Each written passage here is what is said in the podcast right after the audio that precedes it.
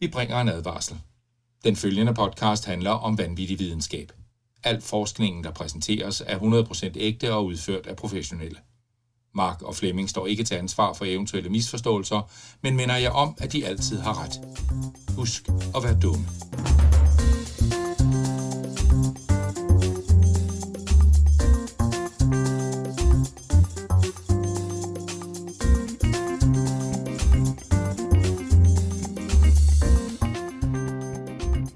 Sammen, og hjertelig velkommen til Videnskabeligt Udfordret, din podcast om vanvittig videnskab. Se mig dybt i øjnene, Flemming. Jeg er den skjulte markmodel. Mark Lyng. Mark, skjulte markmodel. Den skjulte markmodel. Det er i stedet for uh, Hidden Markov model. Så Wow. jeg er den skjulte markmodel. Det var virkelig, altså der, den joke var så nørdet, at jeg kastede lidt op. Ja, var det ikke rart? Var det ikke rart? Der Jeg var, håber ikke, der var nogen af vores lytter, der forstod den. Der var 7,5 mennesker derude, der forstod den. Jeg lover dig. Der var 7,5 mennesker der forstod den. Altså, jeg tror, der er flere, der forstår mine Warhammer-jokes. Det tror jeg så til gengæld, du er fuldstændig ret i. Så nu, må jeg, nu har jeg ret til at lave en af dem i det her afsnit. nej, nej, nej, nej, nej, nej. Det er ikke sådan, det fungerer. Det er Nå. ikke... Nej, nej, nej. Det, det får man ikke bare lov til på den måde. Det kan du godt glemme alt om. Nå. Mm-mm. Okay, Mark. Okay, okay, okay. Mark, Mm-hmm. hvor, hvorfor skal vi snakke om, din, om dig som model i dag? Det er ikke fordi, at det, at, altså, jeg er lækker, det er ikke det, jeg sagde. Men det er ikke derfor, vi skal snakke om mig som model i dag. Uh, det er en anden type model, vi skal snakke om i dag, Flemming. Fordi i dag, der skal vi snakke om machine learning. Uh. Ja, er du ikke, er det ikke, er du ikke helt oppe at køre nu? Jo, jo. Hvordan har du det egentlig? Hvad er dit forhold til machine learning, Flemming? Altså, jeg, øhm, jeg troede, jeg vidste, hvad machine learning var. Ja? Men jo mere jeg hører om AI, des mere er jeg i tvivl om, hvad forskellen på machine learning og AI er. Okay, det kommer vi en lille smule ind på. Ikke sådan, Okay. ikke sådan helt vildt meget, men en lille smule ind på. Okay, så øhm, en af vores lytter, Philip Koskår, han har sendt en ret ny artikel ind til os, som han faktisk selv var ret skeptisk overfor. Det er en artikel, der handler om at diagnostisere øh, ASD, Autism Spectrum Disorder, med kunstig intelligens. Mhm. Og så sender han den til os. Han skriver ligesom, den ser lidt funky ud, den her. Øh, det ser mærkeligt ud. Kan du ikke lige tage lige kig på den? Og så gjorde jeg det. Skimmede lige hen over den. Skimmede hen over resultaterne, som jeg gør, når vi får en artikel ind. Og da jeg gjorde det, så blev jeg også selv lidt skeptisk. Den så lidt spøjs ud, den her. Hvad sker der her? Nå, nå, var den skrevet på toiletpapir? Ja, nej, altså, dog ikke. Dog ikke. Den var skrevet som en rigtig artikel. Den så egentlig okay ud på overfladen, men øh, dykket ned i den. Øhm, for, jeg blev lidt skeptisk, så jeg dykkede ned i artiklen. Så læste jeg den, selvfølgelig. Øh, men jeg har ligesom også læst deres supplerende materiale. Jeg blev sådan rigtig, gik sådan rigtig detektiv mode. Sådan, hvad fanden? Hold op. Hvorfor, hvorfor er det her, som det er? Wow. Ja, så Mark, jeg, jeg læste også det supplerende materiale, de supplerende resultater. Jeg, jeg fandt deres det er der rådata. aldrig nogen, der læser. Det er der aldrig nogen, der læser. Nej, øh, jeg fandt det her, det var en ko- sydkoreansk gruppe, der havde skrevet den. Så jeg fandt deres rådata inde på en sydkoreansk, øh, hvad hedder det, regerings hjemmeside. Uh, fik du views? Nej, heldigvis ikke. Og jeg, jeg er sågar dykket ned i den Python-kode, som de har skrevet i forbindelse med artiklen, Nej, for at se, hvad der, hvad, hvad der ligesom ligger bag den her artikel. det er mit værste mareridt. Ja, Hvis nogen nogensinde skulle gå ind og kigge i en af mine artikler, og så åbne supplementary materials, og så læse det lortekode, jeg har skrevet.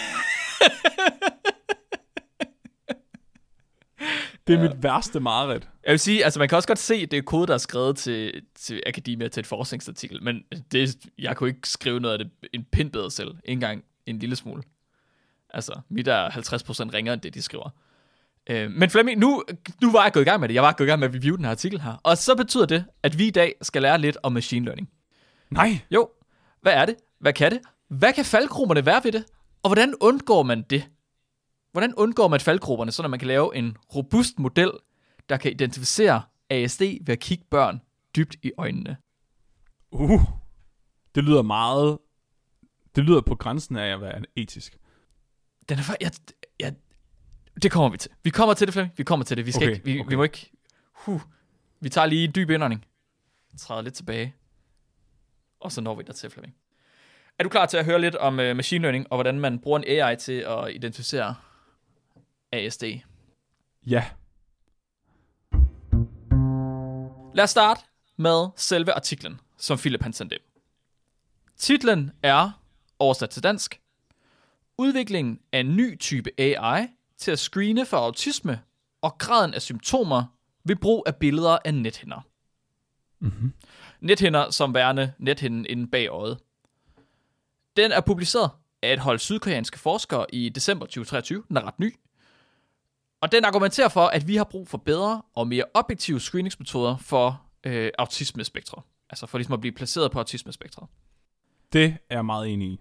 Og det, ja, det kunne jeg forestille mig. Du har ligesom lidt øh, personlig erfaring med de her Ja. øh, diagnostiseringer. Ja, der er en, øh, en i min, der er meget nærm i, i min familie, som vi har været igennem den her proces med. Ja. Og det er godt nok skræmt mig, hvor subjektiv en proces det har været. Altså, hvor meget det virkelig har været op til den individuelle person, der har undersøgt vedkommende. Og de alle sammen har sagt noget forskelligt, og jeg bare sådan, hold da op. Altså, er det her bare din mening, eller, eller er der noget bag? Det skriver de også om, de her forskere. Øhm, og de beskriver ligesom, øhm, at de diagnostiske metoder, vi har nu, de er et sted mellem 77 til 98 procent præcise, alt efter metoden og datasættet, altså hvor det kommer fra. Og det kommer okay. ligesom an på, hvem det er, der har diagnostiseret. Fordi der findes åbenbart, og det er bare noget, de har skrevet i artiklen, men der findes forskellige øhm, vejledninger til at give stille diagnosen, for at man Ja. ja. er på spektret. Ja, Og alt efter, hvad din øh, baggrund er, så bruger du forskellige vejledninger. ja. Og eller så- hvad du synes, der er bedst, ikke? Eller hvilken afdeling du er på. Ja. Og så er man bare klar over, at hvis man har for eksempel en, en caregiver, skriver de, øhm, der ligesom bruger en vejledning til at vurdere, om man har, er på spektret, så er øhm, præcisionen af det, den diagnose, den er bare ikke lige så høj, som mm-hmm. den er, hvis det er en professionel, der ligesom er dybt trænet i autisme, måske specialpædagog i autisme, sådan nogle ting. Så vil præcisionen være meget højere. Så det er derfor, det, det er et mærkeligt tal, 97, 77 til 98 procent. Det lyder som om, det er kæmpe spændt, men det er fordi, der er nogle metoder, der er øh, 95 procent præcise, og nogle metoder, der kun er 80 procent præcise. Mhm. Ja. Problemet er, at de mest præcise metoder, dem der har over 95 procent succesrate, de kan kun udføres af specielt trænede professionelle. Og dem er der ikke særlig mange af. Okay, Right? ja. Dem er der, ja. dem er der ikke særlig mange af. Så, så vi har ikke ressourcer nok til at diagnostisere alle, der har ASD, med en specielt trænet professionel. Så der er så mange, der ligger i sp- spektret nu, at man ikke længere kan give dem individuelle. Det, det estimeres, at en ud af 36 børn øh, ligger på spektret, har en eller anden Åh. form for ASD. Er det, er det så mange? Ifølge artiklen, så, så er det så mange, ja. Okay. okay. ja. Øh, så der er simpelthen ikke ressourcer nok til, at man kan diagnostisere alle de børn så præcist. Nej. Og det er blandt andet, altså det skaber et problem, fordi det betyder, at der er nogen, der går under radaren, blandt andet fordi, som du siger Flemming, så går der noget subjektivitet ind i den måde, man ligesom diagnostiserer på. Right? Ja, og altså mit indtryk var også meget, at de tests, der er, er udviklet til drenge. Altså til, hvordan det manifesterer sig i drenge. Så det vil sige, hvis man er en pige, så falder man måske lige igennem. Det tør jeg ikke sige. Øhm, Nej. Det var, det var øhm, hvad skal man sige, nogle tests, der ligesom var, øh, hvad hedder det, godkendt på, på et større plan, ikke bare på koreansk plan. Det var øh, Okay, ja. til flere lande, de har. Ja, så jeg ved Ja. ikke, hvor robuste de tests, de har været. Men Nej, jeg ved, okay, der var meget ja. stor forskel. Altså, der var flere forskellige tests. Der var meget forskellige, og også i, hvor gamle de var i virkeligheden. Ja. Øhm, ja, så derfor, så er der, siger de, et behov for værktøjer, der ligesom kan lette den byrde, sådan at vi kan bruge flere ressourcer på at hjælpe mennesker med ASD, frem for at finde mennesker med ASD. Mm-hmm. Ja, så vi skal have nogle objektive men, øh, værktøjer, der ligesom kan hjælpe de her til at diagno- diagnostisere. Mm-hmm. Så de her koreanske forskere, der har skrevet artiklen, de finder så på, at det kan man se i øjnene på børn. det er vildt nok. Det behøver man slet ikke at træne folk til. Vi kan bare kigge dem i øjnene. Så skal man kigge ind bag pupillen.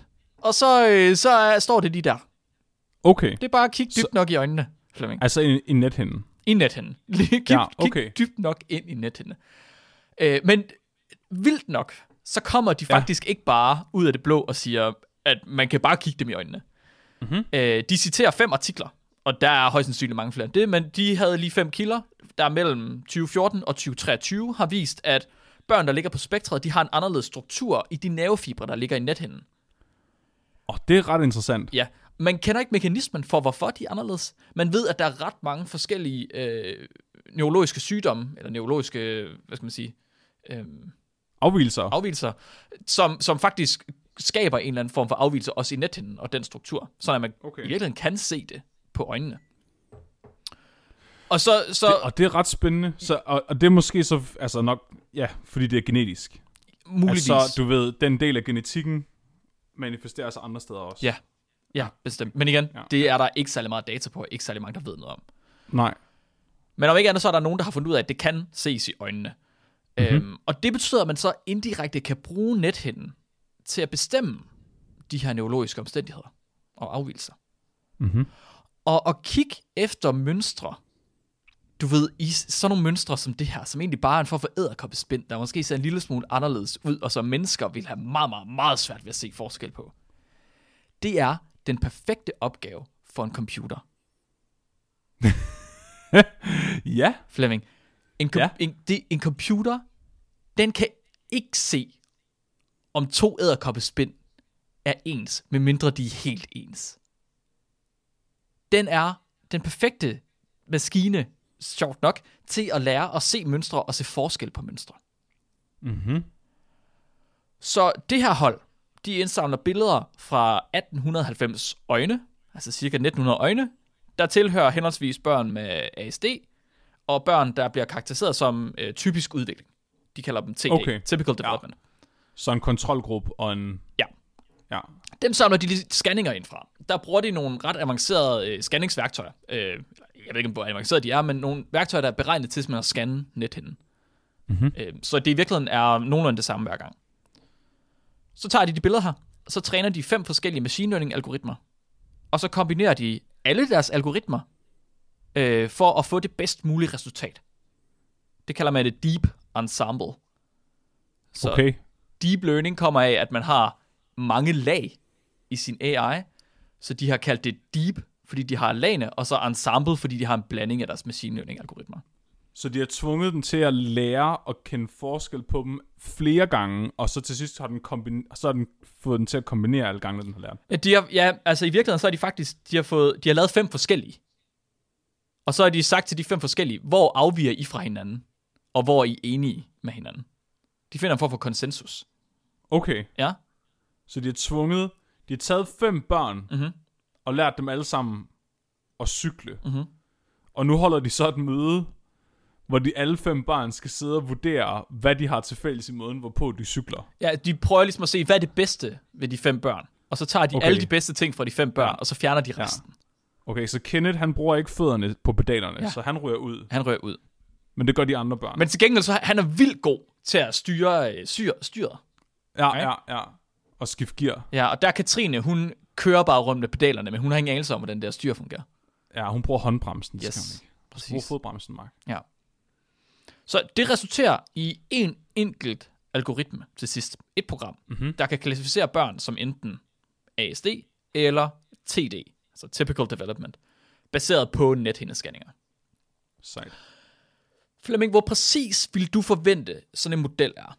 Og der skal du, der vil lige mindre om, øh, professionelle, ifølge artiklen, de diagnostiserer rigtigt 98% af tiden. Så hvor præcis vil du forvente sådan en model her, den er? Okay, så de har taget udgangspunkt i 1900 øjne, Ja. eller er det 1900 sæt øjne? Nej, øjne. Så det var ikke alle scanninger, øh, alle børn, hvor der var begge Nej. øjne var scannet. Okay, ja. Så 1900, ende af 1900 ja. Ja. individer. Hvor meget tester de så på bagefter for at validere, om den virker? Hvor stort er det datasæt? Øhm, det vil jeg gerne komme til senere. Okay, Ja. jeg har lyst til at sige øh, et sted mellem 70 og 80 procent. Okay. Ja. Hvis jeg nu fortæller dig, at den her model, den er 100% nøjagtig, Så vil jeg også gerne se deres python det tror jeg ikke på. hvorfor, hvorfor synes du, det er mærkeligt? For der er, der er ikke noget i naturen, der er 100 procent. Okay, lad mig nu, okay, så lad mig fortælle dig, at de har også, øh, de har skrevet deres afvielser. Så man laver ligesom et konfidensinterval, fordi man tester den flere gange, den her, på flere forskellige sæt. Og så kan man se, okay, hvor præcis var den den her gang, og hvor præcis var den den her gang. Og så får du ligesom et interval for, hvor præcis er den 95% af tiden. Jamen, jeg tænker mere på, der er helt sikkert nogle børn i den kontrolgruppe, mm-hmm. som har u- udiagnostiseret ASD. Mhm. Og der er helt sikkert også nogen i ASD-gruppen, der er fejldiagnostiseret, Okay. som har noget andet, der manifesterer sig som ASD. Jeg tror ikke på, at de har et datasæt, der er så perfekt. Nej. Altså, selvom, og jeg tror heller ikke på, at algoritmen er så god. Jeg, det kan ikke, jeg kan ikke tro på noget, der er 100%, når det, når, når det er med, bi, med biologisk data. Så 100% for mig, der er sådan et, ja, ja, fint nok, men plus minus hvad? Og det er det, jeg ligesom prøver at sige. De har også skrevet plus minus, men deres plus, Okay. plus minus er 0. 100% plus minus 0. Kommer 0, Var det fra Sydkorea eller Nordkorea? det her, du? Sydkorea. ja, det er måske den mest præcise machine learning algoritme, der nogensinde har lavet det her, Flemming. Og det er mistænkeligt. Det kan vi hurtigt blive enige om. Ja. Jeg tror, alle vil tænke, at det er pænt mistænkeligt. Hvordan kan noget være 100% præcist? Det, det er regel nummer et, når du fabrikerer dine data, det er, at de må ikke være for gode. Ja, og det var også det, Philip han skrev. Sådan lidt, det, hvad fanden? Hvordan kan det være 100%? Hvordan kan den identificere ASD med 100% nøjagtighed? Det giver ingen mening. Nej. Øhm, og, og der må jeg også indrømme, jeg blev sgu også lidt sådan, hvad fanden? Hvad sker der? Det kan man ikke. Der må, det lyder fuldstændig uhørt. Og det tyder ja. på, at der er gået noget galt i træningen af den her model. Ja. Og det er sagt selv med min forholdsvis begrænsede erfaring med machine learning. Jeg har lidt ja. erfaring, men ikke meget. Nej. Øhm, men så Flemming, jeg tænker, at vi sammen skal bruge det her afsnit på at finde ud af, hvad der er gået galt. Okay. Hvad er der gået galt? Fordi nu har jeg kigget deres Python-kode, Ja. og jeg har fundet deres rådata. Og Ja. jeg har læst deres øh, supplerende metoder igennem. ja. Så jeg ved ligesom, hvad der ligger til baggrund for alt det her. Skal vi samle det sammen til et letter til editor bagefter? Jamen, det kan vi godt. Ja, ja det kan vi godt. øhm, og, og så lad os finde ud af, hvorfor siger modellen, at den er 100% plus minus 0% nøjagtig. Ja. Vi kommer til at teste nogle hypoteser i løbet af afsnittet, men jeg tænker, du er velkommen til ligesom at bryde ind med din egen hypoteser, hvis du nu skulle få en idé til, hvad der er gået galt. Okay. Så tager vi den bare med det samme. Ja. Men så, for at finde fejlen her, så er vi nødt til at forstå lidt mere om machine learning. Og hvad det er, forskerne de har gjort. Mhm. Så, først og fremmest, machine learning. Hvad fanden er det? Ja. Hvad fanden er det, Flemming? Øhm, machine learning, det er en proces, der består i at skrive et program, der kan udføre handlinger baseret på statistiske beregninger. Du har en eller anden form for data, som du har lavet. Du vil gerne finde ud af, kan jeg finde et mønster i det her data, eller kan min program lære et mønster at kende i det her data? For eksempel, kan, det, kan mit program se, hvad er det på det her billede? Hvis man har Google Fotos øh, appen, eller har set nogle af de der automatiske annoteringer, så kan man se, at Google har en AI, som er en AI's er bygget på machine learning algoritmer. Det er der, det kommer fra. Er det ikke det, når man skal lave sådan, du ved, tryk på alle billeder af et lyskryds? Øhm, Er det ikke også at lave data til en machine learning datasæt? Og det, det mener man, at der er nogen, der gør, fordi så annoterer du i virkeligheden på den måde. Ja. Men er det ikke derfor, man gør det? Er det ikke open knowledge, at det det Google bruger det til? Øh, det ved jeg faktisk ikke. Jeg har godt, Jeg tror- hørt, jeg har godt hørt det, men Ja. jeg ved ikke om, jeg vidste ikke, om det bare var en skrøne. Jeg tror, det er, det- at det at man hjælper øh, deres, altså man er med til at bidrage til et machine learning Okay. datasæt. Det er meget fint. Det er bare mærkeligt, at det altid er, du ved, cykler og broer og lysregulering. Sådan, hvorfor er det så vigtigt? Det, er det fordi, det er sådan, kan, at der skal, øh, bil, der kører rundt, der skal kunne identificere ting? ja, den tank, der kommer til at... Ja. Men for eksempel, hvis en algoritme eller en computer skal finde ud af, hvad er der på det her billede? Øh, Mhm. mm-hmm. Hvordan bliver vejret i morgen?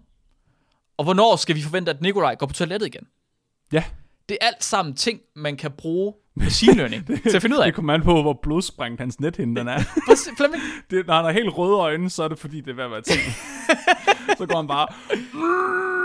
Og det er noget, som en øh, statistisk model ville kunne finde ud af, hvis mm. at man havde data nok på Nikolaj, og vidste, hvornår Nikolaj han gik på toilettet, og så samtidig ja. havde en masse data om Nikolaj ud over hans toiletvaner. så kunne man få computeren til at se, se, om der er et mønster imellem det. Hvad korrelerer? Anus fasthed, eller Ja, hvor mange fiber har han spist. hvor meget, øh, ja, hvor meget råt kød har han spist? For eksempel, hvor meget råt oksekød har han været i gang med? Hvad er hans smertegrænse? Hvad er- hvornår, hvornår går det galt? Hvor lang er hans tarm? Ja. Så sådan et program, det bruger øh, eksisterende information til at finde mønstre, der kan informere om fremtidige data. Så groft set, så siger man, at der findes tre typer machine learning. der er en, der hedder supervised, eller vejledt på dansk. Mm-hmm. Øh, det er, hvor man ligesom vejleder computeren, eller vejleder programmet, men hjælper den ved at mærke, altså annotere datapunkter på forhånd. Det er det Flemming, ja. han snakker om med Google for eksempel. Hvis man gerne vil lave en algoritme, der kan se, øh, hvad der er på billeder, så skal man træne den på et datasæt, mm-hmm. hvor at man først har sagt, hvad der er på billederne, så den ved, hvad det er, den skal lede efter. Så, så den kan genne billeder af cykler. Ja, man kalder det supervised eller, eller vejledt, fordi det er, det er lidt ligesom at løse opgaver i skolen, hvor man har en lærer til at hjælpe sig. Øh, man løser matematikopgaver, hvor man kender svaret på forhånd, ja. øh, men man skal ligesom finde ud af, hvordan man kommer frem til svaret. Man ved, at du ved, 2 plus 2, man ved, man ved at svaret er 4, men man ved ikke, hvorfor at 2 plus 2 giver 4 nødvendigvis. Okay. Hvis det giver mening. Ja. Og til sidst, der har man så en eksamen, og det har man så faktisk også for sin uh, machine learning algoritme. Og det er så den her eksamen, den har bestået med 100%? Ja, det, det, ja, i deres tilfælde er det den, som har bestået med 100%, ja. Man har også det, der hedder unsupervised, som er uvejledt, eller det omvendte er vejledt, og det er, hvor man ikke giver algoritmen nogen mærkninger. Man siger ikke til den, hvad der er i dataet. Den skal selv finde mønstrene. Åh, oh, det er ondt. Ja, det er lidt ligesom at løse opgaver, uden at vide, hvad svaret er. Du får bare en ordentlig række opgaver. Du ved ikke engang, om det er matematik, eller fysik, eller om det er øh, musik. Du skal bare løse At, de opgaver. Okay. Nu, er, nu spørger jeg bare lige, for jeg er lidt i tvivl om, det her det er AI eller machine learning. Mm-hmm. Men jeg så på et tidspunkt, og det, det er snart længe siden, øh, at de lærte, en computer lærte at gennemføre Super Mario. Ja. Og måden de løste på, det var at sige, at du skal det her tal op i hjørnet, som er scoren, mm-hmm. det skal være så højt som muligt. Ja. Og så trykker den bare på tilfældige knapper. Det er sjovt, det er sjovt du nævner det, Flemming. Fordi er det, det machine learning eller AI? Det er en tredje form for machine learning. Men så Nå. de to ting, en AI kalder man som regel programmet, der er bygget op af en machine learning algoritme. Nå. No. Ja. Det er altid machine learning algoritmer, der ligger til grund for. Men man bruger det i virkeligheden meget, øhm, altså man bruger ordene lidt som det samme, sådan i flæng. Okay, så ChatGPT er baseret på en machine learning algoritme. Der har simpelthen har der lært, har trænet på, den er, på ord. Den er trænet på ord. Den er trænet på, hvad er den statistiske sandsynlighed for, at det her bogstav kommer efter det her bogstav i den her sammenhæng. Det er episk.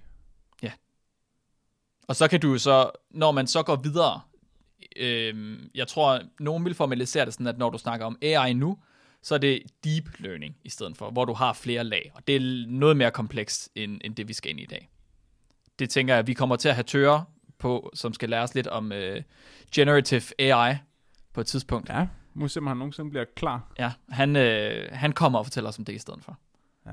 Men så den sidste, du sagde her med Super Mario, det er den sidste form for machine learning. Det hedder reinforcement, øh, som man også kan forstå som betinget eller belønning-straf. Og det er også sådan, at øh, vi blev undervist på Tåsinge. Ja, så når I vi siger noget forkert, vide... så får I tæsk. Ja. ja. Og når I siger noget rigtigt, så får I en gulerod. Nej, Nå. bare mest tæsk, ikke? Okay, fint nok. ja, og det ved man jo fra øh, adfærdsbiologi, at det fungerer rigtig godt, bare til folk, til de holder op. Ja, ja, ja. ja, men så ja, her bliver algoritmen belønnet eller straffet, alt efter om den gør noget, man gerne vil have eller ej. Og det er lige præcis, når man lærer en AI at spille computerspil. Mm-hmm. Ja. Øhm, så det er de tre former for machine learning algoritmer. Groft set. Der findes øh, under øh, udgaver af dem hver især. Så supervised, unsupervised og reinforcement. Yes. Jeg ved ikke, om vi lige skal tage et, et simpelt eksempel. Vi havde det lidt allerede. Men, men et meget simpelt eksempel på, hvordan man vil gøre det her i praksis. Hvis man nu gerne vil træne en AI til at se forskel på hunde og katte, så kan man for eksempel bruge supervised træning. Ja. Man giver sin algoritme en håndfuld billeder af hunde, som man har mærket hund, og så giver man en håndfuld billeder af katte, som man har mærket kat. Mm-hmm. Rimelig simpelt. Algoritmen den vil så forsøge at vurdere, okay, når et billede hedder hund, så er der ofte en klump sorte pixels her, og en klump gule pixels her, og så videre.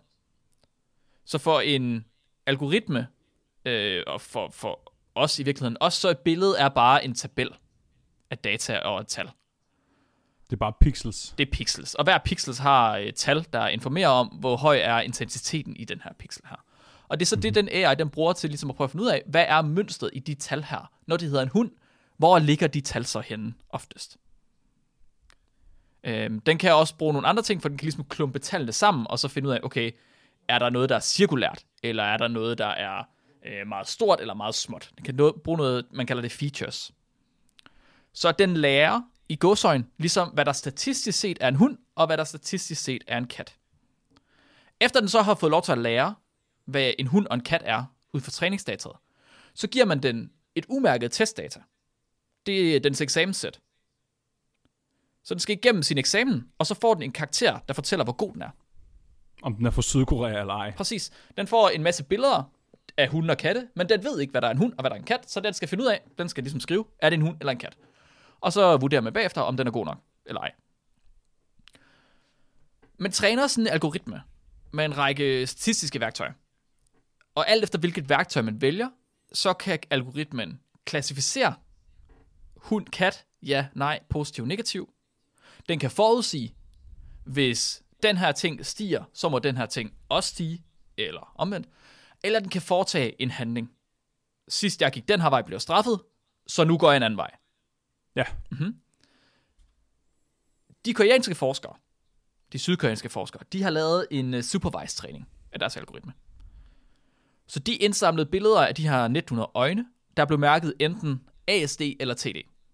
Right? Det var deres mærkede træningssæt. Og deres øh, vurdering her, det var diagnostiseret af eksperter efter to forskellige vejledninger. Og så splitter de deres datasæt.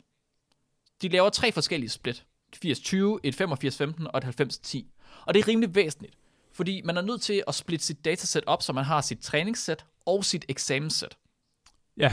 Man må aldrig nogensinde teste sin algoritme på træningssættet. Så bliver det altid. Så bliver det sådan altid rigtig resultater. dygtig. Det er ligesom ja. at lave eksamen på de opgaver, man fik i klassen, Som du allerede har som fået du allerede svar har på. fået svar på. Præcis. Ja. Sådan lærer vil jeg gerne have. Ja, det ville være rart. Det ville være nemt. Flemming, har du en idé til, hvilke faldgrupper der kan være, når man hjælper sin model med træningen? Sådan som man har gjort her. Ja, du kommer til at give den svarene Ja, på eksamenssættet. men, men det har de allerede øh, undgået, fordi de har ligesom splittet Okay. dataet op. Så hvad Du kunne, kan hvad også komme til at give, du giver den forkerte information, som vi snakker om tidligere. Mhm. Så det kan være, at du kommer til at putte nogle autistiske øjne i kontrolgruppen, eller nogle ikke-autistiske øjne i autismegruppen. Ja, men det burde umiddelbart gøre det sværere for den. Ja, så burde den blive dårligere. Det burde blive dårligere, ikke? Jo. Ja. Øhm, jeg har samlet nogle af de største faldgrupper, man ligesom har inden for machine learning. Øh, den første, det hedder underfitting, overfitting. Jeg tænker lige, vi går, i, går igennem dem lige så stille. Kom med det, Mark. Fordi så kan vi vurdere bagefter, om det er det, der ligesom er sket her. Underfittings, det er dem, der sidder i vandlåsen under vasken. og Nå, kan du- overfittings, det er dem, der sidder oppe i brusehovedet. Okay, det er sådan, det fungerer. Ja, ja. Ja. ja. Hvis man har underfittet sit data, så betyder det, at modellen ikke er god nok til at forudsige eller til at klassificere. Øhm, når man mener, at man fitter dataet, så er det ligesom, at man har lavet en fittet linje i, på en kurve. Jeg skal ikke lade være med at tænke på noget, der er fedtet. Fittet. Fittet. Ja. Du har lavet en fedtet kurve. Ja. Så hvis modellen den er dårlig til både træningsdataet og testdataet, Ja. så er den underfittet. Det er, du ved, hvis man bare har en rigtig dårlig elev i skolen, så har den bare ikke lært noget. Den er vildt dårlig til det fag. ja. Det er det samme med sådan en model her. Hvis man har en model, der er vildt dårlig til det fag, så er det fordi, den ikke er trænet godt nok. Ja. Den kan hverken fungere på træningsdataet eller på testdataet. Okay, så den har bare ikke fået nok undervisning. Ja, præcis. Og som regel, det, okay, det kan faktisk være, at vi kan bruge det til noget. Fordi øhm, det for, et eksempel kunne være, hvis man prøver at forudsige vejret ud fra, om det har regnet i går. Ja. Så har du for, du har for lidt data. Du har simpelthen for lidt information om hvert datapunkt. Ja. så hvis, hvis ikke du giver algoritmen nok information, Ja. så, ved, så kan den ikke finde mønster. Nej. Det er ligesom, du ved, at skulle lære at regne, men du kun får at vide, at 2 plus 2 er 4. Ja, ja, ja. Det er det eneste regnestykke, du Det er det eneste får. regnestykke, du nogensinde får, og så bliver du sat til at alle de andre tal betyder. ja, ja. Du har aldrig set andre tal end 2 og 4. Nej. Øhm, det modsatte af det, det hedder overfitting. Og det er, når modellen den er sindssygt god på træningssættet. Mm-hmm. Men den er mega dårlig på testsættet. Den klarer sig vildt godt til, øhm, altså til, i undervisningen. Men til eksamen, der fejler den totalt. Det tror jeg, der er rigtig, rigtig mange, der kan ikke genkende det til. At lige så sidder man til eksamen, og så får man en eller anden eksamensskab, og sådan lidt, det har vi aldrig hørt om før, det her. Jeg troede bare, det var fordi, at jeg var... Øh, at jeg havde meget... Jeg havde fået høj, høj øh, selvtillid. At jeg bare gik ind til eksamen og tænkte, jeg har fucking styr på det her, og så har jeg overhovedet ikke hørt efter. Hej, jeg, jeg er ret sikker på, at det er sådan en ret generelt ting. Det er overfitting. Det er Mhm. ikke fordi, man Det er har- at man er arrogant. Så Ja, det er når modellen, den kan forudsige næsten med 100% præcision på øh, testdataet, men den har vildt dårlig præcision på, nej undskyld, på træningsdataet, men har vildt dårlig præ- præcision på testdataet. Mm-hmm. Et eksempel kunne være, hvis man, hvis det er når man giver inf- øh, modellen for meget information at arbejde med. Så hvis du for eksempel vil forsøge at forudsige højden på børn, så vil du bruge nogle parametre til at gøre det. For eksempel deres vægt eller deres alder. Det vil give mening, ikke? Ja. Øh, det vil måske ikke give så meget mening at give modellen deres hårfarve, eller deres forældres job, eller deres søskendes mm. navn, eller antallet af høns, de har. Så du putter... Okay, høns, den med hønsene, den er jeg uenig med. Er du, øh, okay, tror du, man kunne vurdere højden på et barn ud fra antallet af høns, de har? Ja. Hvor, hvor flere høns giver det mere højde? Ja. Hvad så, når du skal slagte dem? Så bliver barnet Så bliver du mindre? mindre inden... Så bliver, ja, så bliver du mindre indeni. Det er fordi, du Det er kommer ligesom- til at hugge benene af børnene også. Ja, Ja. Det, det er ligesom øh, i Bibelen med kong Saul, at hans, hans styrke sad i hans hår. Hvad? Så bliver de lavere, fordi du hugger håret af dem? Ja, hvis du dræber en mands høns, så tager du hans Nå, styrke. okay, på den måde, fuck. jeg forstår, okay. Ja, okay, undskyld, så hønsene giver ikke mening. Men alle de andre ting. Okay, så det er ligesom, når min kone snakker til mig, men hun bruger for mange ord, inden hun er nået til, hvad hun vil sige, og så hører jeg ikke efter mere. Ja, det kan man godt sige. Så det, man skal huske på her, det er, at sådan en model her, den er ret dum og ret doven, med vilje. Ja, ja, det kender jeg godt. Den kan ikke finde ud af at, øh, at filtrere irrelevant data fra, ligesom vi kan.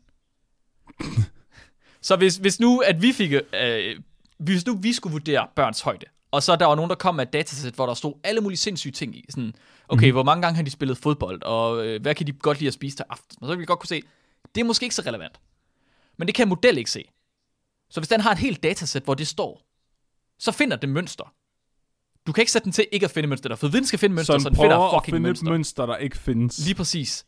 Og når du så sætter den til at bruge det mønster ude i virkeligheden, så finder den lige pludselig spaghetti kødsovs. Det fungerer fandme ikke særlig godt med at være 1,73. Som den ellers havde Hmm. troet.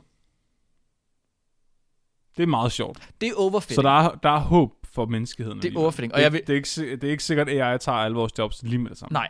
Det er nemlig, det kræver ret meget hjælp fra dem, der ligesom koder de AI's, før at de Så der, bliver rigtig altid gode. være, der vil altid være jobs i at lave AI. Ja. ja, det vil der. Det er det, der er jobsikkerhed i. Alt andet, det er fucked. Mm. Uh, hvad synes du om overfitting, Flemming? Lyder det som om noget, der kunne... Uh, hvad sker her? Det kommer an på, hvad deres testdatasæt er. Ja. Fordi, fordi du sagde jo, der er et træningsdatasæt, som de spiller op, og så bruger de også det til at teste med. Det gør man altid. Du har det fulde datasæt, ja. Som du så splitter op i to. Og de to datasæt ja. hedder så træningssæt og testsæt. Men du sagde, at de havde trænet den af flere gange, og så kombineret modellerne. Yes. Så måske er de kommet til at træne på det fulde datasæt, i måden de har splittet det på, og så har de taget testet til sidst. Ja, måske. Det kunne være. Det, Nej, det, er, det- det- det er bestemt en mulighed, Flemming. Ja. ja. Lad os lige, øhm, lad os lige tage øh, de sidste to faldgrupper. Så skal vi nok gå igennem. Det, det, Det er i hvert fald ikke underfitting, fordi så har den jo været dårlig. Yes. Så har det ikke været 100%. Nice, Flemming. Så et andet problem kunne være kvaliteten af data, og en form for bias. Øh, et eksempel på det er, at Googles Fotos-app, som jeg snakker om før, den kommer sådan nogle, øh, hvad hedder det, automatiske annoteringer. Fortæller ligesom, hvad der er på billedet. Den har flere gange haft et racebias. Åh oh, nej. Jo. Der var øh, desværre en gang, hvor der var en gut, der lige tweetede, efter han havde uploadet alle sine familiefotos, at han synes bestemt ikke, at hans søskende, de var gorillaer. Som Googles Fotos-app ellers havde klassificeret dem som. Det må man ikke grine af. Det må man ikke grine af, Flemming. Det, Det gjorde du ikke. Du grinede af. ikke der. Nej, det må man ikke. Det er simpelthen et ret stort problem, fordi algoritmer oftest er trænet på billeder af hvide mennesker. De test, eller de træningssæt, man bruger rigtig meget inden for akademia, det er billeder af hvide mennesker. Som regel Er Hollywood? Hollywood-skuespillere. Åh oh, nej. Jo, Er de højrehåndede? så, men, så det betyder, at den er biased, den har aldrig nogensinde set et ansigt med de, den pixelstruktur, hvor der simpelthen er en anden hudfarve på, så ved Det er ligesom ikke, hvad mine børn. gøre. Det er ligesom mine børn. Det er så akavet at være inde i Odense, inde i Rosengårdscenteret. Og så ser de et menneske, de ikke har set før. Mm. Mhm. Det er, Det, det, er, det, det, det er det samme. Det, er bogstaveligt talt det der nyhedsklip, men den der, er det en abe? det, det er fordi deres datasæt det er dårligt. Det er tåsinge. Ja, det er nemlig lige præcis fordi, at deres øh, datasæt, det er biased. Det kunne jo også godt være sket her. Så et bias her kunne være, at måske var alle billederne, der var mærket på en måde, måske var de anderledes end de andre billeder. Det kunne være bias. Mhm. Det er ret nemt at få et bias. Øhm, jeg skal lige se, om jeg har et eksempel. Jamen, det kommer senere. Ja, så bias og datakvalitet er bestemt også en mulighed. Mark? Ja. Okay, okay, okay, okay. Så gruppen med øh, nethinden fra kontrolbørn, Mhm. mm-hmm. som ikke har autisme, Mhm. mm-hmm. er taget med et kamera under en form for belysning. Og gruppen med autisme spektrumbørn er taget med et andet kamera under en anden form for belysning. Så Philip, han skrev ind, og så sagde han, kig lige på figur 2.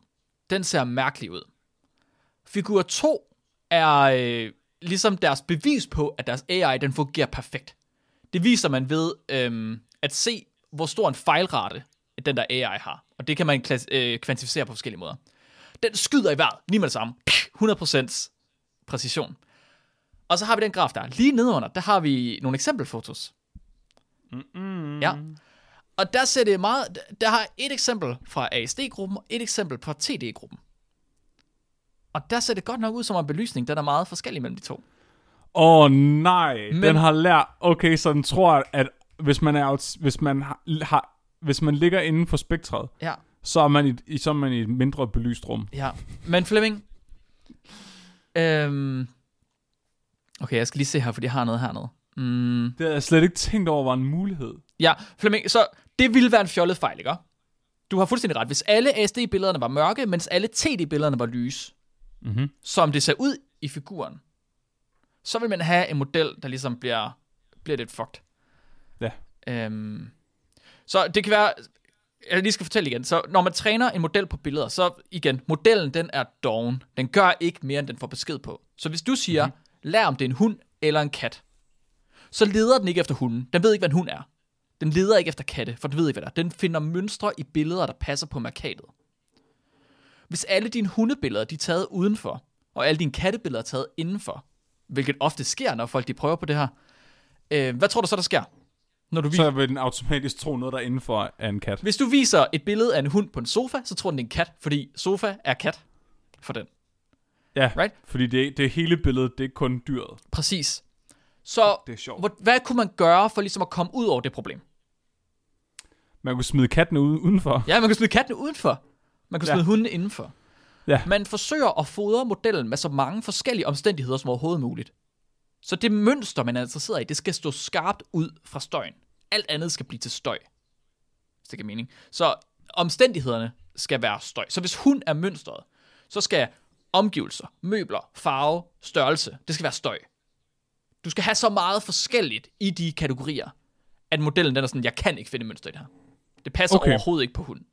Ja, Så du skal have billeder af hunden på stole, borde, i både øh, i vand, på græs, i mørke, i lys. Og det skal være forskellige farver og forskellige størrelse. Det så kræver, det nytter ikke... Øh, n- ja. det kræver latterligt meget data. Sådan ualmindeligt meget data. Specielt hvis du skal have en AI, der er 100% præcis, Flemming. Det er i hvert fald et stort arbejde at få data på den måde, tænker jeg. Ja. Fordi det var nemt det andet, ikke? Så kunne du bare tage ned på en skole, og så tage billeder af 900 børns øjne. Så bare, du ved, skolefotografen ind, tjuk, tjuk, tjuk, tjuk, tjuk, og så bagefter tager du ind på, øh, det ved jeg ikke, en konference for, øh, for, øh, for, for folk på spektret, og så... Tjuk, tjuk, tjuk, tjuk. Yes. Men så Flemming, øh, de her sydkoreanere her, de er bestemt ikke dumme. Og de har bestemt lavet noget billedanalyse før. Og der er nogle tricks, man kan lave, når man laver øh, AI på billedanalyse. Specielt når at det, man prøver at, øh, at, at finde mønstre i, det er bare sådan noget æderkopspænd.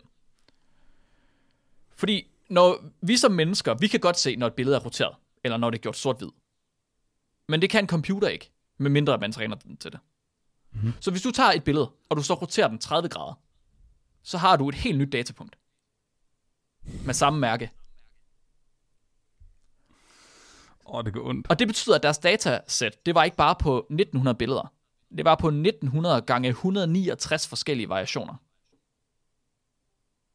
Faktisk gange mere end det, for de havde over 1 million. Men så de havde forskellige kanaler i billederne. Du har et billede, det er tre kanaler, rød, øh, grøn, blå. Så du har den røde kanal, den grønne kanal, den blå kanal. Så kan du også fjerne den røde kanal, så du har en grøn-blå kanal. Du kan fjerne den blå kanal, og du kan fjerne den grønne kanal. Du kan gøre det sort-hvid. Du kan også rotere alle billederne i hver kanal en vis øh, mængde. Du kan lave flips, og du kan lave spejlinger. Du kan lave alle mulige smarte transformationer af de her billeder, som gør, at det er et helt nyt billede for algoritmen. Men der er jo stadig et systematisk bias i belysningen. Nå, det, kan du, det fjerner du ved at gøre det, øh, fjerne de her øh, effekter, fordi belysning kommer også af, hvor stor en farveværdi du har i de forskellige ting. Men det vil jo stadig være til stede i en del af datasættet. Men det bliver vasket ud, fordi de ender med at have 1 million og 40.000 forskellige billeder, Ja. der alle sammen er mærket. Og det, men, det- så det er vigtigt at notere sig, Flemming han har ret, de her tricks her, de giver ikke flere unikke datapunkter. De giver flere varianter af samme datapunkt. Så hvis der er en form for bias i selve indholdet på billedet, at der altid er sofaer, så hjælper de her tricks ikke. Det er klart. Men de kan hjælpe med at fjerne bias fra de artefakter, der er. Så det er for eksempel belysning, eller placeringen af en genstand. Hvis nu for eksempel, du altid har en cirkel, der sidder til højre, 30 pixels inden fra højre side, så vil computeren, eller algoritmen, den bliver blive trænet på, at der er en, en cirkel her. Den er altid det samme sted.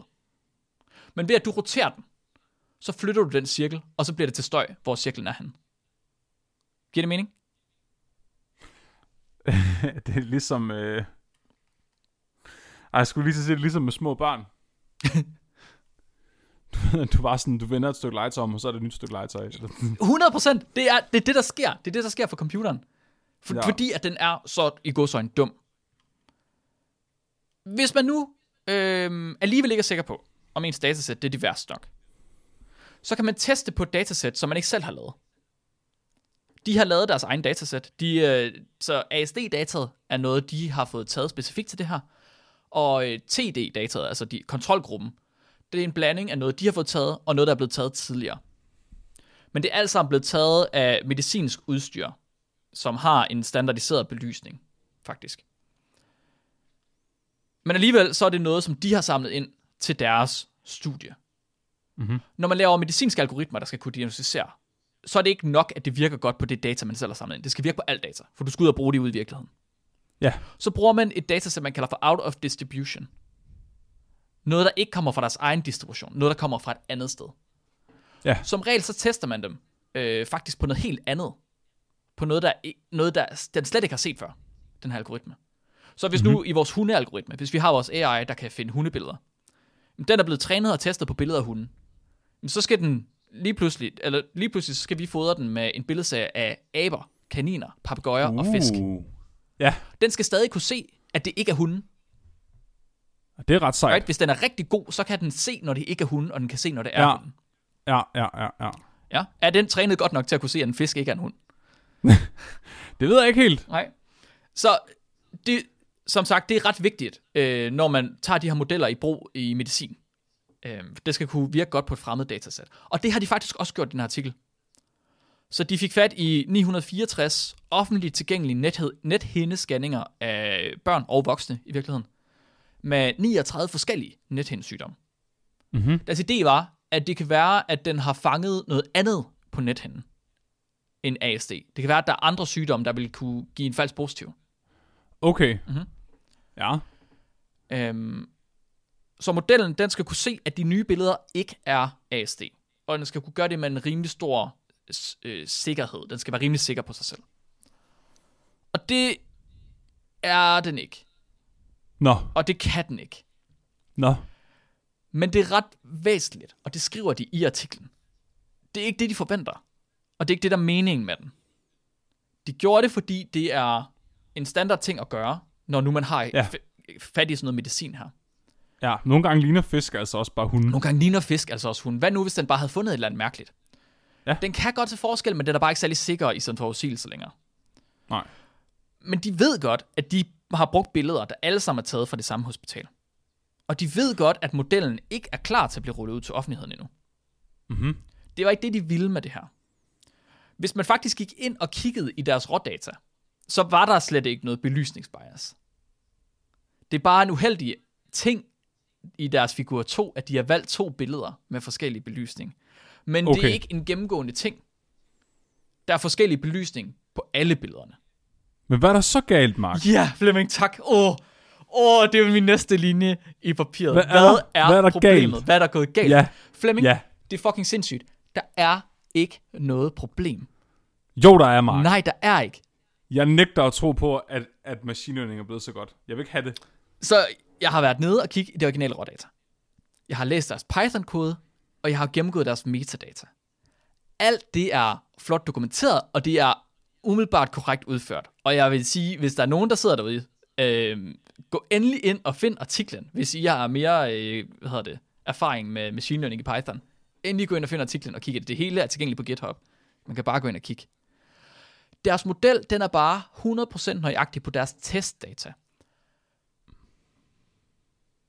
Men så Flemming, der er en ny vigtig pointe her.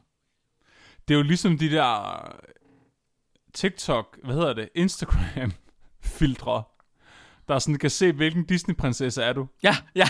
Så det er sådan en, hvor på spektret ligger du? Filter til Snapchat. Hey, du sagde noget vigtigt der, Flemming. Du sagde, Hvad? hvor på spektret ligger du? Ja, Fordi indtil nu har jeg sagt, den har diagnostiseret dig med ASD eller ej. ja, Det er en binær ting. Ja, nej. Ja. Det ved vi godt, det er ikke sådan, ASD fungerer. Det ved de her sydkoreanske forskere også godt. De byggede ikke deres øh, model til at skulle diagnostisere. De byggede den til at skulle vurdere, hvor du er hen på spektret. Hvad er graden af de symptomer? Det var faktisk det, der var formålet. Deres formål var ikke, at den skulle kunne finde ud af, er det ASD eller ej. De ville gerne finde ud af, hvad er graden af ASD. Se om man kunne finde det i øjnene. Åh, det er vildt nok. Ja. At jeg troede, det var en meget subjektiv ting. Åbenbart ikke. Men okay. Så her, der ser man lige pludselig et mere realistisk tal. Fordi der er deres model altså kun omkring 70% præcis. Okay, Og i nogle tilfælde endnu lavere end 70%. det ville også for mig at se være mærkeligt, hvis den kunne det, fordi det er jo så subjektivt, hvor, altså, hvordan vurderer du, hvor på spektret man ligger? Altså, det er jo, Ja. Det er ret, det, jeg, noget, jeg synes, der er virkelig, virkelig sejt her, det er, at de har, de har også prøvet at finde ud af, hvad er det i øjet, der gør, at de kan se, eller at algoritmen kan finde ud af, øh, om man er på spektret eller ej. og så har de prøvet at få den til at forklare, hvad det er, den leder efter. De, nej, de har simpelthen de har gradvist fjernet de mindst vigtige dele af billedet. 10% mm. af gangen. Så har de bare gjort dem sorte, så der ikke er noget på billedet længere. Nå. Så, bliver den, så fjerner den pletter, så den vurderer ligesom, den giver dig et form for heatmap, hvor den så siger, okay, det her det er sygt vigtigt. De her ting er ikke så vigtige. Så fjerner du de 10%, der er mindst vigtige, så får du den til at gøre det igen. Ja, Og så fjerner den 10% igen, og fjerner 10%, fjerner 10%, fjerner 10%. De kunne fjerne 90% af billedet, wow. og den var stadig 95% præcis. Hvad var det så, der var vigtigt? Så der sidder øhm, en lille ting, der hedder det retinal disk, så nethindedisken i virkeligheden. Retinaldisketten. Retinaldisketten. Øhm, jeg kan ikke huske, om det er den blinde plet, eller om det er... Der er to forskellige pletter inde i øjet. Nå, Og den ene af dem, det er en blinde plet, det er der, hvor nerverne de ligesom samler sig, hvor at, du ved, vi ikke kan se noget. Øh, og den anden, det er så den her disk, mener jeg, som er sådan en stor lysende disk, når man tager en scanning af den. altså det eneste, jeg ved om øjet, det er, at det er alt for komplekst til at være opstået naturligt, og det er vores bedste evidens for intelligent design. Ja, okay. Så det sidste, vi havde med her, det blev ikke så, så præcist. Fokuspunkt er der en, der skriver. Tak. Øhm, men så de kunne simpelthen de kunne fjerne 90% af billedet, og så fokusere den ned på den her lille lysende disk. Og det kunne den bruge til at vurdere, om der var forskel på kontrolgruppen og ASD-gruppen. Med 95% nøjagtighed. Det er ret vildt. Så hvis man Ja. ligger på spektret, så er der noget i ens øje, der fysiologisk adskiller en fra folk, der ikke er på spektret. Umiddelbart ja. I hvert fald nok til, at en algoritme, den kunne kende forskel på det i det her datasæt. Og igen, det er ret væsentligt, det er datasæt, der er taget på et hospital. Og det gør de meget opmærksom på. De siger, det her er meget simplificeret. Vi har taget et 2D-scan af et 3D-objekt fra 900 børn eller sådan noget på et hospital.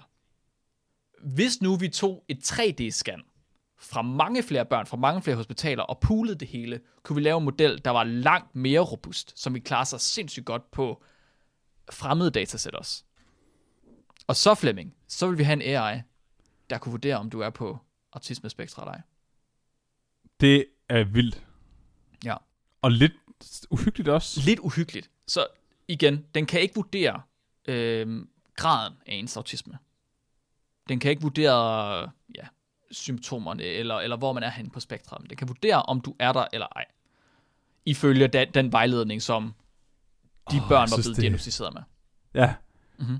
Jeg synes fandme, det, jeg er splittet omkring det. Altså. Ja, det er vildt mærkeligt. Altså jeg vil sige, på den ene side, jeg, hvis nu, at man kunne lægge noget af det arbejde i at finde øh, de børn med ASD over til en AI, som havde en screeningsprocedur der, så kunne man bruge flere ressourcer på så at hjælpe dem, der har ASD. Men på den anden side, det er altid nemmere at, at blive rigtig, rigtig sur på en computer, når den gør noget forkert, og sige, åh, den laver også vildt mange falsk negative og falsk positive. Selvom mennesker også laver falsk negative og falsk positive. Jeg tænker bare sådan på, at og det er lidt svært at sætte ord på. Mm-hmm. Altså, fordi nu har jeg jo selv været igennem processen, altså Mhm. mm-hmm. for øh, pårørende. Ja. Og sådan, du ved, der er altid to forskellige synsvinkler. Er der nogen, der siger, at øh, det er en dårlig idé at f- blive udredt, og der er nogen, der siger, at det er en god idé. Og jeg synes, det kan mærke, at jeg er sådan lidt midt imellem. Fordi Okay. jeg synes, altså, det, jeg synes, det giver 100% mening at finde ud af det, sådan som vores samfund er i dag. Fordi du er nødt til at passe ned i en meget, meget bestemt kasse. Altså, hvor jeg bare tænker på, når jeg hører om, hvordan det var for 60 år siden, eller 80 år siden, hvor man bare mødte folk, som de var, og det, og det var okay, så ville jeg synes, det var en dårlig idé. Jeg synes bare, det, jeg synes, jeg synes, det er ærgerligt, jeg synes, det er et symptom på vores samfundsstruktur, og på, at, at vi er nødt til at, at putte labels og kasser på alting. Mm-hmm. At hvis vi lå være med det, og man bare, du ved, ja, som du siger, mødte folk, som de var, Det, så ville det være tror jeg nemmere at være fald- til. Jeg tror i hvert fald, det vil være mere, altså det er mere, en mere naturlig måde at være på. Mhm. Også fordi der, er- jeg tænker, altså ja, du, du, selvfølgelig kan du få en diagnose for et eller andet. Men jeg tænker, at altså, forskellen fra en person med uden diagnosen, jeg tænker ikke, det spænd nødvendigvis er større end spændet mellem to personer, der hver især ikke har en diagnose. Mm. At sådan, vi er alle sammen forskellige. vi processerer bare information meget forskelligt. Mm-hmm. Jeg ved, jeg ved ikke, altså, jeg, jeg, synes, jeg, synes, det, jeg synes, det er en interessant øh, debat. Man kan så sige, det er meget, meget... Jeg tror, det er en god ting, at, at, at den teknologi måske kommer nu, fordi det så vil gøre det mindre subjektivt. Altså, Ja. Ja, så når det endelig skal gøres, at så er det ikke en subjektiv ting. Der er ikke nogen, der bliver tabt under bussen, fordi at de blev udredt af Jytte, der havde en dårlig dag. ja, eller omvendt nogen, der måske bliver fejl øh, diagnostiseret mm-hmm. Mhm. og får noget medicin, og måske faktisk bare gør det, de nu bokser med, endnu sværere Mhm. mm-hmm. at få til at passe ind i, i hvordan man skal være. Jeg synes, det er, en, jeg synes, det er gode pointer, Flemming, og en spændende debat. Øh, ikke noget, jeg nogensinde har, har tør at debattere. Nej. Men jeg har så heller ikke nogen, øh, nogen penge på den hest, hvis man kan sige det på den måde. Ja, så Flemming, konklusionen på artiklen, det er, øh, at det virker til, at man kan bruge nethindescanninger til at udrede, men man kan ikke bestemme graden af symptomer. Og det kan man, så det virker, hvis vel at mærke, at modellen den kan optimeres til at performe godt på fremmeddata. Ja. Og alt i alt, så det her, det var lidt et, et specielt, det er lidt omvendt videnskabeligt udfordret afsnit, fordi vi fandt en, en, noget, der lignede en dårlig artikel, som viste sig at være en rigtig god artikel. Fordi alt i alt, så var det her faktisk bare et virkelig fedt og veludført studie, Ja. med en rigtig god artikel, hvis man godt kan lide machine learning og billedanalyse. Ja. Jeg synes, det var sindssygt spændende at læse. Ah, det, er, det var en virkelig fed artikel, Mark. Tak. Det Ja. var øh, var dybdegående øh, journalistik der, og kiggede i supplementary materials. Altså, Ja. det er fandme uhyggeligt. Jeg vil også sige tak til Philip, og sindssygt godt set af Philip. Altså, at han går ind, og så finder den figur og ser, det ser ud, som om der er et bias, og prøver lige at tjekke det ud. Ja. Det er ikke sådan noget, de fleste bare lige opdager.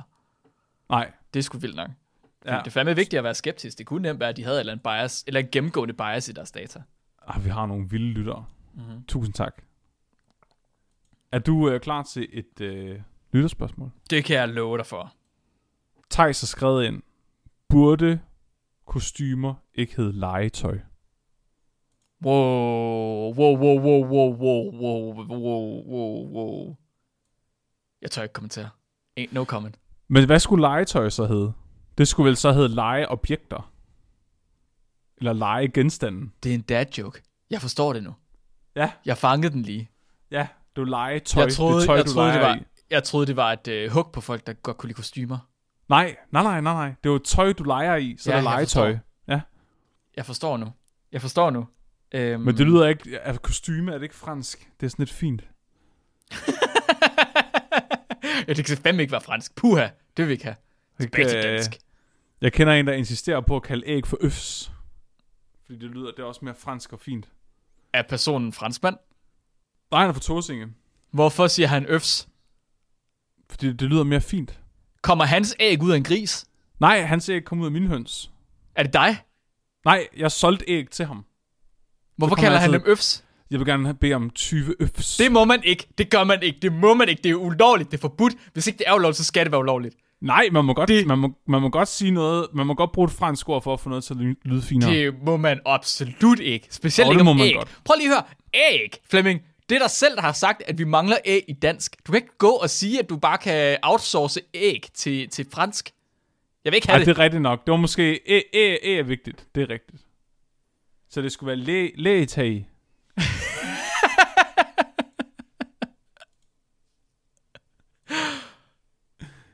altså, det kræver... Det betyder... Altså, jeg tænker bare, måske nødvendigvis ikke det er alle kostymer, man leger i. Øh, Mm, er det ikke det? Du ved ikke... Altså, du kunne også klæde dig ud for at begå indbrud, for eksempel. Ja, Men er det ikke kostyme? Er det ikke en uniform? Og det er en forklædning. Forklædning? Er en forklædning det samme som en udklædning? Kan man ikke klæde sig ud som at skræmme folk? Vil det ikke være et kostyme, hvis du klæder dig ud for at skræmme nogen? Jo. Men Er det, det så en leg? det er det vel for den, der skræmmer. Eller er, det et, eller er det et overgreb? Er det så ikke overgrebstøj? Men det er ikke et spørgsmål. Er det ikke relativt? Det er et spørgsmål om, hvem du ligesom gør det på. Børn. så er det et overgreb. Ja. Det må man ikke, Flemming. Okay, men, så vi, men vi, så vi, okay, så legetøj er faktisk et bedre ord for kostyme. Men problemet er, at så mangler vi et ord, vi kan bruge om legetøj. Ja, det er rigtigt. Som jeg så stemmer for at skulle være legeobjekter. Det er alt for korrekt. Legegenstanden. Det er også for korrekt. Nå, Legeting, vi kunne også bare afskaffe legetøj. det er en god idé. Ja, Sand. Kan vi ikke bare kalde sand og sten? bare give dem pinden. Ja. Det er pind. Nej, det er ikke legetøj, det er pind. Men altså, sådan har det, det ikke Anders Madsen, der har en joke om øh, viskestykker og viskeleder og... Jeg kan ikke huske det. Nej, men den var rigtig god, Flemming. Jeg kunne lige hø- jeg Tak. kunne høre den for mig. Hold kæft. Ja, ja, ja. Men der er Man mange, skulle næsten tro, mange, at vi var stand-up-komikere, hva'? Mark. Det var handsker. En handske burde være et håndklæde. Ja. Og et viskelæder burde være et viskestykke. Jeg kan, ikke se, jeg kan godt se det. Der, det er som om dem, der har besluttet, hvilke ord, der bliver brugt til hvad, har på et eller andet tidspunkt taget fejl. Skal vi bare lave om? Kan vi Så ikke skal bare vi alle om? sammen blive enige om at lave det om samtidig. Hvis nu vi to bare gør det, og så siger vi, det er os, der bestemmer. Er det ikke fint? Altså, så, så vi bestemmer nu, det hedder legegenstanden. Nej, det er fandme et dårligt ord, det gider jeg ikke. Nå, Det er virkelig et dårligt ord. Jeg vil ikke have det. Det hedder pind. det hedder pind.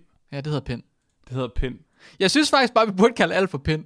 Alt, alt er bare Det pind. er langt nemmere. Alt, hvad, alt, hvad du kan, alt, hvad du kan fyre med, det er pind. Ja. Hvad skal vi have spise i aften, far? Pind. Pind. Vi skal have pind. Men det er også meget vestjysk på en eller anden måde. Ja, ja. Jo. Det synes jeg er Så en er god vi idé. enige, Alt er ja. pind, Flemming. Ej, åh oh nej. Det bliver ligesom smølferne. Jeg hader også smølferne. Hvor de bare Nå, erstatter alt navneord Ja. med smølf. Ja, det Ja, navneord, udsangsord, tillægsord, alt er bare smølf hele tiden. Det, det er bare... det er sådan en discountudgave af smølferne, det her i Vestjylland. Og det er høv meget- og høv og pind. det var mega meget- pind, det der. Et meget specifikt mentalt handicap. Jeg pinder lige Smølf, ud af pinder. smølf, smølf, smølf. Du bliver som Pokémon. Nej, fordi Pokémon, der er noget variation i det. Fordi at der er forskellige Pokémon, der siger forskellige ting. Ja, men det er også som om, du ved, Pokémon er mere dyr. De kan ikke sådan rigtig gøre for, at de gør det. Smølfer, de er sådan lidt mere guskende. Og jeg, skulle, og jeg skal også lige til at sige, det var pænt sagt af dig også, at du trods alt siger, at øh, vestjyder ikke er på niveau med Nej, I er mere ligesom dyr, ikke? Hvor Nå, så vi må godt sige pæn. Ja, smølfer de er sådan lidt ulækre. Jeg ved ikke, det er som om, de har sådan en glimt i øjet, når de siger smølf eller andet. Bare sådan, fuck nu af. du er ikke sjov, altså. Lad nu være. Lad nu være. Lad Ja. nu være, Smølf. Stop. Gammel Du- Smølf. Du er et stykke barnelegetøj fra 70'erne. Nu hedder du Nu- Kenneth, og du, har, du er en pind. Ja, Ja. det var, det var meningen, du skulle forgifte folk med talater, og så forsvinde. Og ikke engang det kunne du finde ud af. Nej. Mark, er der noget, vores lyttere, de skal gøre? Ja, Flemming. Folk, de skal gå ind på vores webshop, og så skal de købe sig en t-shirt, eller en kaffekop, eller et hundetørklæde, eller Wow. babytøj. Jeg har kraftet, jeg har opdateret den med noget babytøj, kan jeg love dig for. Det er ikke specielt mange af vores øh, designs, der må laves på babytøj. Hvad? Jeg ved ikke hvorfor, men det der øh, spreadshirt, som vi bruger, de har nogle ret stramme krav for, hvad du må og hvad ikke, ikke må. Nå. Du må godt kalde dine ting nogle ting. Du må, ikke for, du må for eksempel ikke have en fishøn. Så bliver den taget af efter en uge. Nå, Der er en person, der har nået at købe et klistermærke med en fishøn. åh, oh, det er sådan ultimativ limited edition merch. Ja, hvis man kommer til at skrive ord, der kan tolkes på engelsk som et bandord eller et seksuelt ord, så bliver den også taget af. Nå, Eller også så bliver den bare øh, gjort utilgængelig for børn. nå. Ja. Så øhm, nogle ting kan købes til din baby. Øh, andre ting, dem må du købe til dig selv. Okay. Men det kan man simpelthen gøre inde på bit.ly-vu shop. Jeg elsker den webshop. Er det ikke dejligt? Jeg sy- den, altså, den har altid været virkelig overpowered i forhold til resten af podcasten. Sådan dengang sæson 1 af Spækbrættet, hvor vi havde 30 lytter om ugen. Og vi, men, så, så havde der var- webshop. der var 50 forskellige ting på webshoppen. Altså. det var kun os selv, der købte det. Ah, min mor, hun købte også en kasket. Åh, det var godt. Gode Ja. tider, Flemming. Den bruger hun, når hun er ude og mude ved forne. Så den lugter godt nu. Den lugter af får. Ja, for. Mm, dejligt. Sygt. Mark, er du klar til en øh, dyrfakt? Jeg er mega klar til dyrfakt, Flemming. Lego Lars skriver, Dogendyr kan holde vejret under vand fire gange så lang tid, som delfiner kan.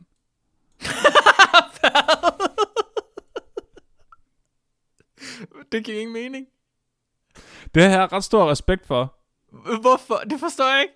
Men det er jo fordi, altså, så er vi nødt til at tænke os om her. Er det dogendyret, der er overlegent, eller er det bare fordi delfiner er nogle virkelig elendige dyr? Virkelig god pointe. Meget god pointe, Flemming. Du, Altså for et eller andet, delfiner, delfiner er bare nogle elendige dyr. Ja, du har ret. Du kan ikke engang hook. finde ud af at snakke engelsk. Altså. det er ikke, det er ikke, altså, ja, sådan har det generelt med alle øh, valfisk, eller hvad fanden det hedder. De, ikke, de var fisk til at starte med, så går de på land, og så får de lunger, og så går de kraftedeme ned i vandet igen. Ja, Så er de også fortjent at drukne. de misforstod det. Ja, nu stopper de. Ja. Det dogendyret er bare middelmåde dyr, men delfinen er elendig. Det blev virkelig langt dyrfakt. Tak. Mit navn er Flemming. Og mit navn er Mark. Du er blevet videnskabeligt udfordret. Husk at være dum.